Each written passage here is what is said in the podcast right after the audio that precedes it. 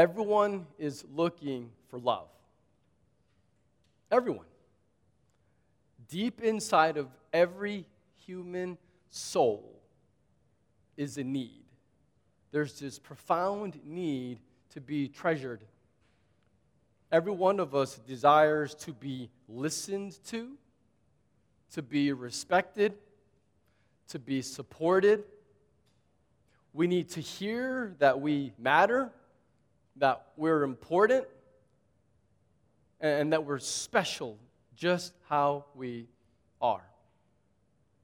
We all yearn to be cared for, and that does include physical affection, which is why even from birth you have infants that need to be held by their mother.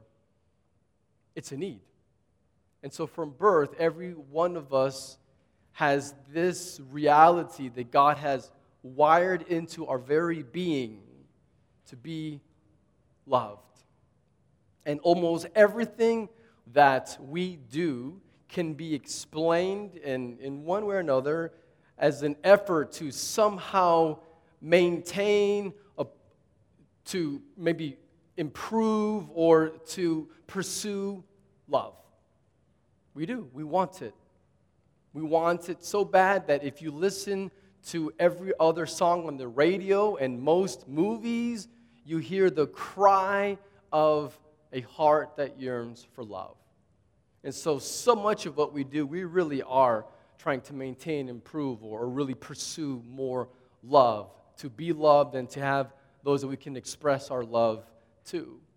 So, this is a universal longing, but the reality is that this longing for love cannot, please hear me, it cannot be satisfied with love from other creatures, other created beings. Not in the ultimate sense, because we were made for more. We were made for more than the love of another man or woman. You and I were made to experience a holy, perfect love from your Creator. Only God can satisfy the, your heart's deepest needs and longings of, for approval, for affection, to be cared for, to know that you're valuable, to be loved. Today's sermon is titled Seeing the Love of God. Let's turn to 1 John chapter 4. Again, 1 John 4, verses 7 through 12 as we see the love of God and how it impacts our lives today. Beloved, let us love one another, for love is from God. And whoever loves has been born of God and knows God. Anyone who does not love does not know God, because God is love. And this love of God was made manifest among us, that God sent his only Son into the world so that we might live through him. And this is love. Not that we loved God, but that He loved us and sent His Son to the propitiation for our sins. Beloved, if God so loved us, we also ought to love one another. No one has ever seen God. If we love one another, God abides in us, and His love is perfected in. Amen. Being a disciple, a follower of Jesus, has exactly nothing to do with your nationality, with your culture, or your religion. Nothing to do with that.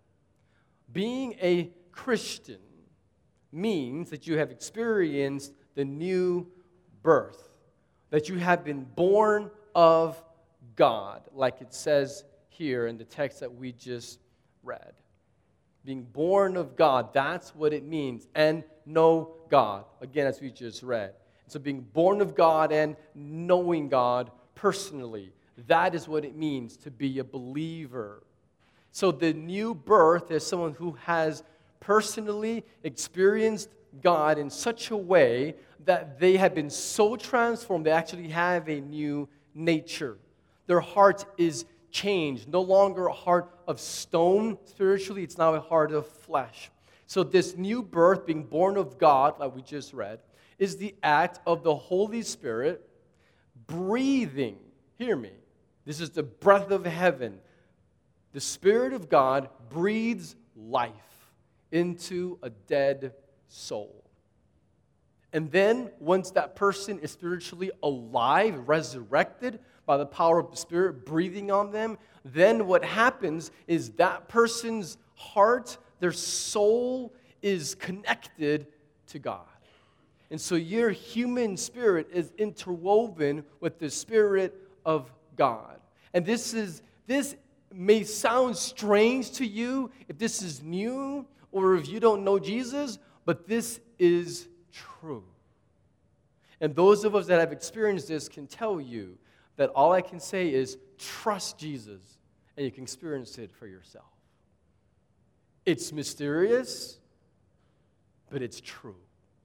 That the Spirit of God and our spirit are one, and our hearts are one with God. So we're born again of the Spirit. We have spiritual life. And what is the result of this? This new birth, being born of God? A changed life. That which self help books and therapy could not help you, the Spirit of God does. He changes us so that now our hearts are different, where we love God. Before we didn't, but now we have this new desire for Him. And we also have a new hatred for our sin. And we have this new real, genuine love for other believers in Jesus, our brothers and sisters. Beloved, let us love one another, for love is from God. And whoever loves has been born of God and knows God. Not knows of God, has been born of Him, and now personally knows Him. And who does not love does not know God, might know of Him but doesn't know him personally? No love does not know God because God is love. Beloved, if God so loved us, we also ought to love one another. Let me give you the primary truth, the main idea from this text. Those who are born of God are called to share the love of God. And so, those who are born of God are called to then share the love of God. So if you are trusting in Jesus alone and his work on the cross that we sung about so beautifully and powerfully together, if you are trusting in Jesus alone to save you, then God's Spirit lives in you. You are one with Him, and you share His nature. This is profound but you, in a very real sense, right now are called holy, sanctified. And so you have God's nature. Not that you are God, we're not Hindu, that's not true. You're still human, but you share in his nature. What this means is that you can be conformed to his character. You can image, you can reflect God more clearly. We talked about that last week as image bearers of God. And so we more accurately reflect Him, image Him as humans, because His Holy Spirit makes us slowly but surely, as we trust Him, more holy like Him. And so, as we reflect Him, we will love others the way God loves. So, you must first experience the perfect love of God before you can then genuinely love other people. So, do you on this Friday morning want to authentically love God and love others?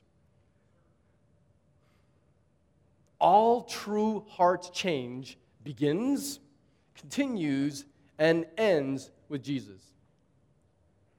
All of it. All true change begins, continues, and ends with Jesus. So we must depend on Him to truly love God and to love others. Now, I know what's at least one person in the room, I'm sure there's a skeptic in here. Don't raise your hand. But I'm sure at least one person is thinking, I don't really agree with you, Pastor. I know plenty of people who are loving, who love their family and love their friends, and they, they never go to church and they don't know God and don't even pretend to. They, they know they're not Christians and they're okay with it, and they seem loving to me. That's true. Let's just be honest about that. There are some people that I'm sure you know that on some level appear to be very loving people who don't know Jesus and reject him. But I could, I could take your point a step further. I could point to people that I know that have overcome strong addictions, like serious problems, and they live moral lives without Jesus. How do you explain that? Well, God is so merciful and so good and gracious that God offers a measure of His grace even to those people who don't love Him. It's called common grace. God rains on the righteous and the wicked.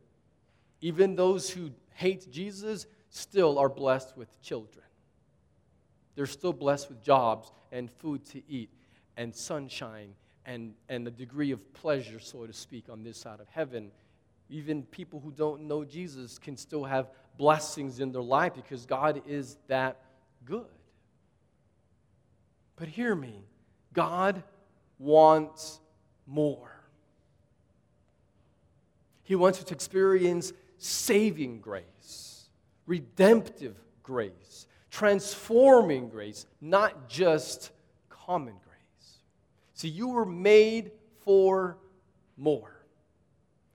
God wants us to know Him, to delight in Him, to serve Him. And God knows that He made you for Himself and He wants you to delight in Him. And so, only the Spirit of God can truly change our deepest desires and our motives. Nothing else can do that.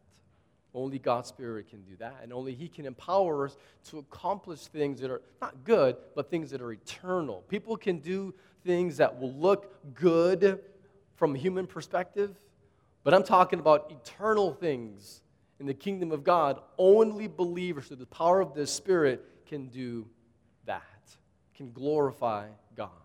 And so we are dependent on Him.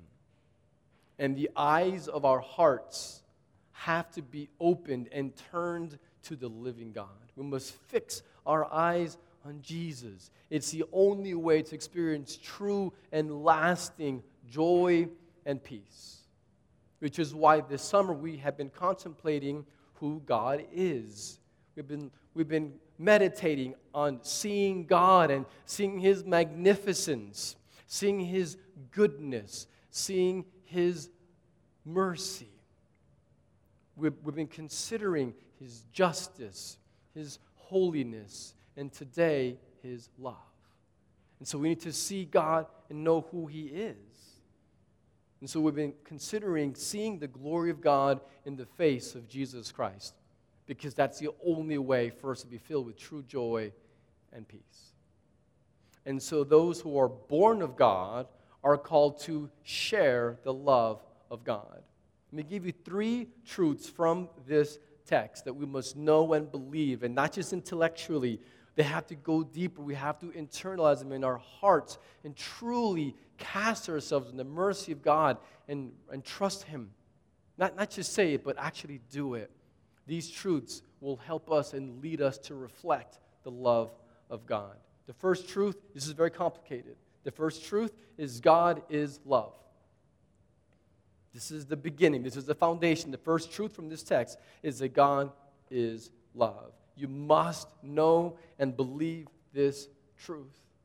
If you're to experience God's healing, His transformation, His deliverance, His presence, His joy, and if you want to then love other people well, love others sacrificially with joy, if you want to live like that, the starting point is you have to know and believe that God is love. Let us love one another, for love is from God. And whoever love has been born of God and knows God. Anyone who does not love does not know God, because God is love. So we see here that God is the source of love. It all comes from Him. It says, love is from God. And so love that exists comes from God. He is the source of love. But it also says that His nature is love. It says, God is love. And so love belongs to God's nature. And so love is a part of what it means for God to be God. So love is from God the way that heat is from fire and the way light is from the sun. And so the sun gives light because it is light. Fire gives heat, it emanates, it comes from heat because fire is heat. And so love emanates, it flows from, it comes out of God, it comes from God, He's the source, it comes from Him because He is love. It's part of His nature, it's His character, it's who He is. And so, oftentimes, whenever people will describe the character of God, the nature of God, they say, oh, well, God is love. And they're quoting 1 John 4 8. So it's true to say God is love. It's biblical. We just read it. But we have to understand the nature of God's love correctly and biblically. We, we can't divorce one character of God from his other characteristics that describe who he is, which is why this whole series is looking at different parts. And so think of God as a beautiful prism or a diamond, that it's one but has many different sides and together shines brilliantly. And so God has many different facets and parts that are beautiful about his overall character, and love is one of them. But God is also holy. We've seen that just last week. And so God is love, but God is holy. And so for us to see Jesus very clearly, I believe it's helpful to couple the word love with the word holy. Jesus loves you, but he loves you with a holy love. We need to keep this in context and who God is. He has a holy love. Remember from last week, we talked about God being holy. Well, holy means set apart. And so Jesus loves you with a holy love. And so his love is set apart. His love is not ordinary. His love is not normal. It's not human. God's love is pure and perfect. His love is never ending. His love is always faithful. His love is always sacrificial. So God's love is not the same as human love, it's set apart. It's other than what we would normally experience. God's love is holy because God is holy.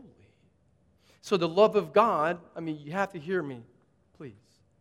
The love of God is nothing. Nothing like the love of your husband or of your wife or of your mother or your father or your children. It's nothing like that. The love from God is nothing like the love that you're going to get from another human being. Because due to our sinful condition, we don't love each other with a holy love. We don't love each other perfectly with purity and honesty and integrity. We don't always love each other that way. Our selfishness corrupts our love. We get self centered with those that we love, and sadly, we tend to be most self centered with those that we're closest to, that we're supposed to love the most, are the people that get uh, the most selfishness from us because of proximity, because they're just closer. And so the experience of full brunt of your love, which is corrupted by your sin, and so human love is marked by, yes, joy, but also by betrayal. Human love is marked by being hurt and disappointed. So, all of our relationships on some level will bring you the greatest joy and the greatest pain in your life. But God's love is different. His love is holy, and He will never fail you. His love never fails. Only your Father in heaven loves you with a perfectly pure, unblemished, holy love. With a generous love with no end, with a love that is always good, never self centered, that wants what's best for you. A love that is always concerned with your welfare, with your well being. A love that delights in who you are. A love that is always gracious with you when you mess up. The love that you're wanting from your husband or your wife, that which you're not getting it because it's not possible. You were made to yearn for that because you were made to see that and receive it from God. And yes, we're called to image it, but because of our sin, we don't do it perfectly. And so, this is the foundation. You must see that God loves you. He is love. Second truth is that He loves you. So, first truth is that God is love. Second truth is that God loves you. There's a progression here. Number one, He is love. Number two, but specifically, God loves you. So, deep inside of every one of us, we have to know and believe that God loves us. You are a treasure. You are. But how can you be certain that God really loves you? Where's the proof that God really values you? Let's read verses 9 and 10. In this, the love of God was made manifest, it was revealed among us, that God sent his only Son into the world so that we might live through him. And this is love. Not that we have loved God, but that he loved us and sent his Son to be the propitiation for our sins. This is so powerful. This is life changing, heart altering, healing truth. You did not love God first. Every time that you say, I love you, God, you're actually saying, I love you too, because He said it first. He loved you. And it's out of that love that it moved Him, because He treasures you, to send His eternal Son to pay the price, to die on the cross for your sins, enduring your guilt, your shame, your condemnation, and Jesus paid it all for us the word we just read, propitiation. It refers to the means by which God can forgive sins. It's connected to the word sacrifice. It's God upholding his justice, his holiness, and yet showing his love and having his son pay the price. And so the cross shows holy justice. God is not ignoring sin, there has to be a price paid it also shows holy love. God made a way. He loves us, and so He sent His Son for us. And so I hear the phrase so often that God, God has unconditional love. And I know how we say that, and there's some truth to it, but it's actually not very accurate. God's love is not unconditional. It's not true.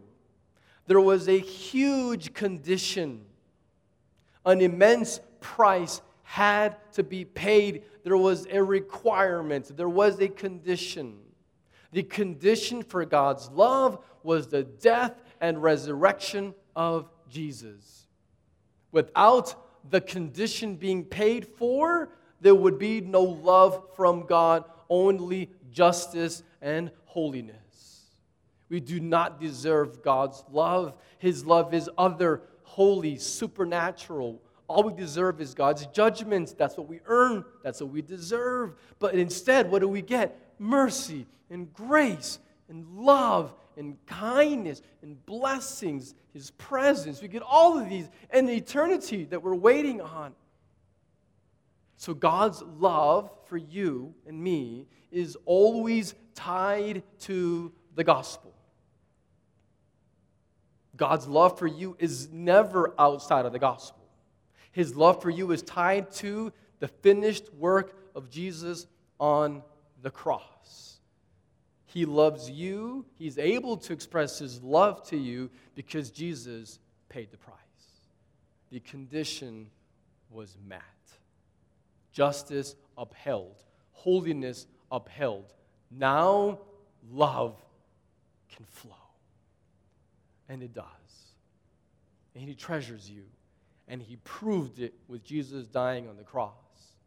So when the enemy comes to you and he lies to you, when Satan says you're worthless and God can't love you, you say to him, Well, it's true that left to myself, those things might be true, but it's a lie because Jesus came, paid the price, and the cross proves that I am forgiven, and the cross proves that God loves me. And I am valuable and I have his image that is being restored day in and day out. And so, Satan, get out of here. Be gone, Satan, with your lies and your accusations and your slander, because I belong to Jesus and he loves me.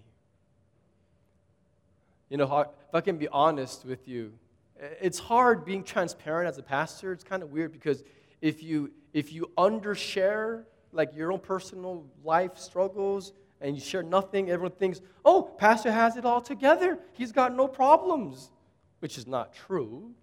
But if you share every one of your struggles, people won't ever come back. Because they're like, man, he's really messed up. But we're all messed up. We all need God's grace. We need each other. And so I try to not share too much except with others that I'm really close to and they know all and they still love me. It's amazing being, being in a faith family. It's incredible. But for many years, I'll be honest with you, for many years I struggled with this. I, I did not believe God loved me. Now, intellectually, yes, yes. Theologically, I knew God loves me. I could quote you the verses and all that, but for real, in my heart, in my soul, I didn't believe it. Now, I knew God loved you. I could preach that with no problem. God loves the world. I knew He loved everyone else, but loving me? Man, I just couldn't believe that. Too broken, too many struggles, not enough love for God. I just thought there, there's just no way. But let me tell you what happens to you if you doubt God's love for you. It's devastating. Doubting God's love will lead you down a path of deep insecurity it'll lead you down a path of, of burnout, exhaustion, because you're trying to earn that which you can't earn but is freely offered to you, which is God's love. You will turn to sinful patterns because you're trying to find and make sense of, of your pain inside, and so you'll turn to sinfulness to cope and to just numb the pain. You try to control other people so that you can feel better about yourself. And you will destroy your relationships. You'll destroy them because you can't give what you don't have. You can't express what you've never received. If you've never received the love and mercy of God, then you cannot give it because you've never tasted it. Take it from me, but even beyond me, from the authority of God's word. When we have experienced the love of God, we then can love others. What is a solution to doubting the love of God? You run to Him, you meditate on the character of God, you read His word slowly meditating on it. You enjoy the presence of God. You get on your face before God. You stand in awe of who He is. You meditate on His goodness. You see how Jesus met the condition, the requirement on our behalf. and, and you feel His love and His mercy just rushing in. We need the reminders of how much He loves us daily. Oh man, hourly. We forget. We forget. You know the challenge of preaching to the same people? Like being a conference preacher is so easy. You have thousands of people who never heard you before, and so your jokes are all fresh and your illustrations are all it's the same one, but never heard it before. And, and so to have a new audience is very easy. But to have the same people who know you week in, week out, man, that's much harder. Much, much harder. But here's what I can tell you you run to Jesus. I have to have the confidence to preach the same sermon every single week without being ashamed of preaching the same message every week. You turn to Jesus.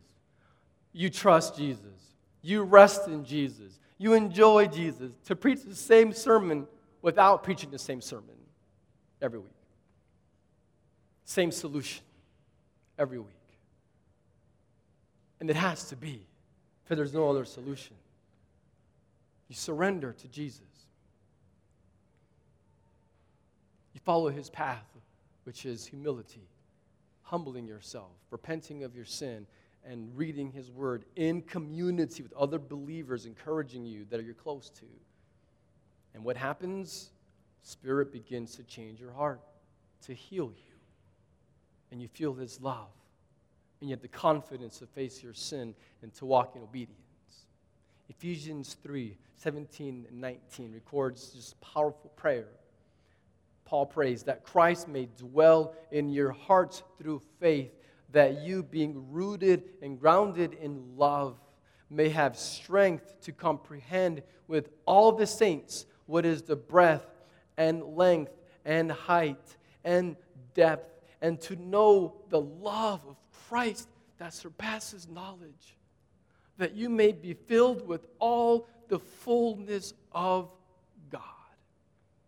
You will know the love of God and you'll have the fullness of God. God's love fills us, satisfies us, and gives us hope. His love is what keeps us safe in this insecure world. His love is meant to overwhelm us looking to the cross and seeing His mercy, His love should overwhelm us. And it gives us the courage, through the power of His Spirit, the courage to change and to not stay the same. God's love is what empowers us to take those small steps of obedience. We don't obey in order to be loved. That's religion. That's every religion under the sun. You do, you do, you do, you check the boxes, you do the prayers, you do, so that you can then earn God's favor. That's not at all what we're saying. You don't obey to earn God's love. What happens is our hearts are so changed, we want to obey. We want to walk in a holy direction because we are loved. So the motivation to live well is Jesus. Jesus is the prize, He is the goal. Jesus is our purpose. His presence and His joy is the reason why we seek to obey. So, because God loves you with a holy love, He wants to change you, not leave you how you are, to reflect Him more accurately. Think of it this way it's as if God would say to you, Now that you have seen me, your eyes are open. That you have felt my love and you see just how much I love you. You can let me teach you how to love me in return. And he does teach us through his word with other brothers and sisters who are encouraged. We learn how to love God better. So, again, his word in community through his spirit. See, our problem is that we tend to think about God's love as getting what we want from God. So if God loves me, He'll give me what I want. No, that's not how it works. He loves you too much for that. God loves you so that you can reflect His glory with hearts full of joy and peace. Last truth, as the time is expiring. Third truth. So God is love, and God loves you. Number three, God loves through you. He loves you, but He also loves through you. Last two verses, verses 11 and 12. Beloved, if God so loved us, we also ought to love one another. No one has ever seen God. If we love one another, God abides in us, and his love is perfected in us. See, the natural response to having tasted and, and enjoyed the love of God is to then love others. So when we feel God's love, we love other people. So when we are honestly, not just saying but for real, loving other people, it's actually the Holy Spirit just abiding, continuing who is in us. So God's Spirit, who is in us, is actually loving that other person through you. So it says that his love is perfected in us. The perfected refers to the word accomplished or completed, is what that word means. So it refers to God accomplishing his purposes through us. Which is why verse 12 says, No one has ever seen God. Well, God is spirit, so you can't see him, but you do see him in a very real way when we love genuinely. People get a glimpse of God, they get a glimpse of his character. They can see what God is like through you when we reflect his love. This is, so, this is a calling here to reflect the love of God. So, God pours his love into us, and then we are channels of blessing, and we then pour that love into other people. And so, let me give you kind of a working definition of what love is for us practically. You know what love is? Love is the overflow of joy in God that meets the needs of others. That's what it is. Love is the overflow of joy in God that meets the needs of others. So it works is that we taste His mercy and His love, and, and so then what overflows from this joy is love. And it's manifested in meeting needs. So if you don't have joy in God, you will not meet the needs of anyone else. You'll be focused on your own needs, your own, usually selfish desires. But when we're filled with the love of God, the overflow is meeting needs. See, you can't fake love. Love is more than words. Now, if you ask anyone who's married, they'll say, I love my wife. I love my husband. That's easy. It's so easy to say, I love you. Oh my goodness. How much effort is that to say, I love you? But true love, like real love, results in caring for the well being of the other person more than your own comfort. Hear me. True love results in caring for the well being of your wife or your husband, so their well being matters more than your own comfort. So the next time that you're thinking, saying, or doing anything, interacting with your wife or husband, or even friend for that matter, are you more concerned with their well being or your comfort? You see, this is tricky because we can have good behavior. I'll give an example of a husband. A husband can say, I'll be more romantic I'll buy you flowers and I'll get you chocolates and write you, you know, nice little text messages. I'll be romantic and I'll help with the kids more and I'll wash the dishes for you, wife. And so he looks good. This is good, good behavior. But the attitude is selfish because the real motivation is leverage. He's using this good behavior to then control his wife and get what he wants from her. And so, good behavior can actually be evil if the heart's not right. So, guys, husbands in particular, Do you want your wife to know that you love her? Do you want her to know for real that you love her? Listen to her. Can I get an amen, ladies? Listen to your wives. This is, I'm, I'm a fellow struggler in this, but I've, I've been convicted of this recently. When we say, oh, I'm just a bad listener, you know what that is? Sin. Being a bad listener is pride. And so there's no way to say, I'm a bad, holy listener. It doesn't work. It's not possible.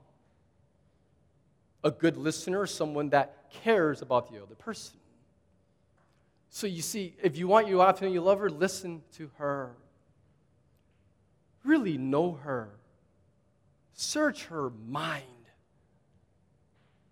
See, your wife is a person to treasure, not a body for your pleasure. She's a person. Treasure her. Love her the way Jesus loves the church. The wives can be just as guilty. They can criticize and not encourage their husbands and mock them or speak poorly of their husbands to their girlfriends out of love because they want him to change, to be a better husband. But the truth is, you're not helping him. Do you want him to know that you love him? Respect him. That's the key into your husband's heart is respect.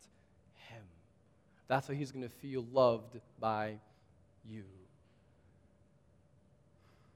Loving other people is hard. Let's just be honest. Loving others is not easy because we're flawed. Our pain, our disappointments, we hurt each other. So if you're here in the room and you're someone that you've been convicted as of late, maybe even just today, that you have been failing to love the other person, whoever the other person is, friend, coworker, wife, husband, parent, I don't know. If you're failing to love another person, what you have to do, first of all, is see the glory of Jesus and feel his love. You have to feel that God loves you right where you are, but loves you too much to leave you where you are. And so you need to repent of your sin you need to come clean, ask for forgiveness, confess what you've done wrong, and then demonstrate repentance with a concentrated effort to change. Now, if you're on the other end where you've been hurt and you're having a hard time loving the person that have hurt you, you too need to see the glory of God and know that He loves you right where you are. You pour out your heart to Jesus to heal and restore you. And you beg Him to help you to forgive that other person. And maybe God allowed this to change you as much as the other person. And so be honest about areas where you need to change as well. Do you want to love others the way God loves? Do you want God to love others through you? It begins with receiving God's love. That's where it starts. What's the motivation? What, what is the motivation to joyfully love others and meet their needs? The glory of Jesus, more of Him, His presence. Anything else won't sustain you. If your goal is anything beyond that, you won't change. You won't love sacrificially. See, God has generously loved us, and so there is no room for believers to be selfish. We should be the most generous lovers there is. It begins with seeing His love. And there are people who don't know Him but need His love. Will we be the ones to share it? God is love. God loves you, and God loves through you. Is your life marked by this? Is this what your life looks like? If you don't know this love, please come talk to me. I would love to share more and you can get to know Jesus and experience his love for yourself. May we be a church that genuinely reflects the love of God. Will you pray with me? Lord, we do praise you this morning. We thank you for your word. We thank you for how you challenge and encourage us. Thank you that you love us despite ourselves. I pray that you would make us a church that reflects your character, that displays it, and as we consider today, a church that reflects your love to each other and to the nations so that more people can know you and to experience your joy and your love. And we pray it for your glory and your sake of our King Jesus.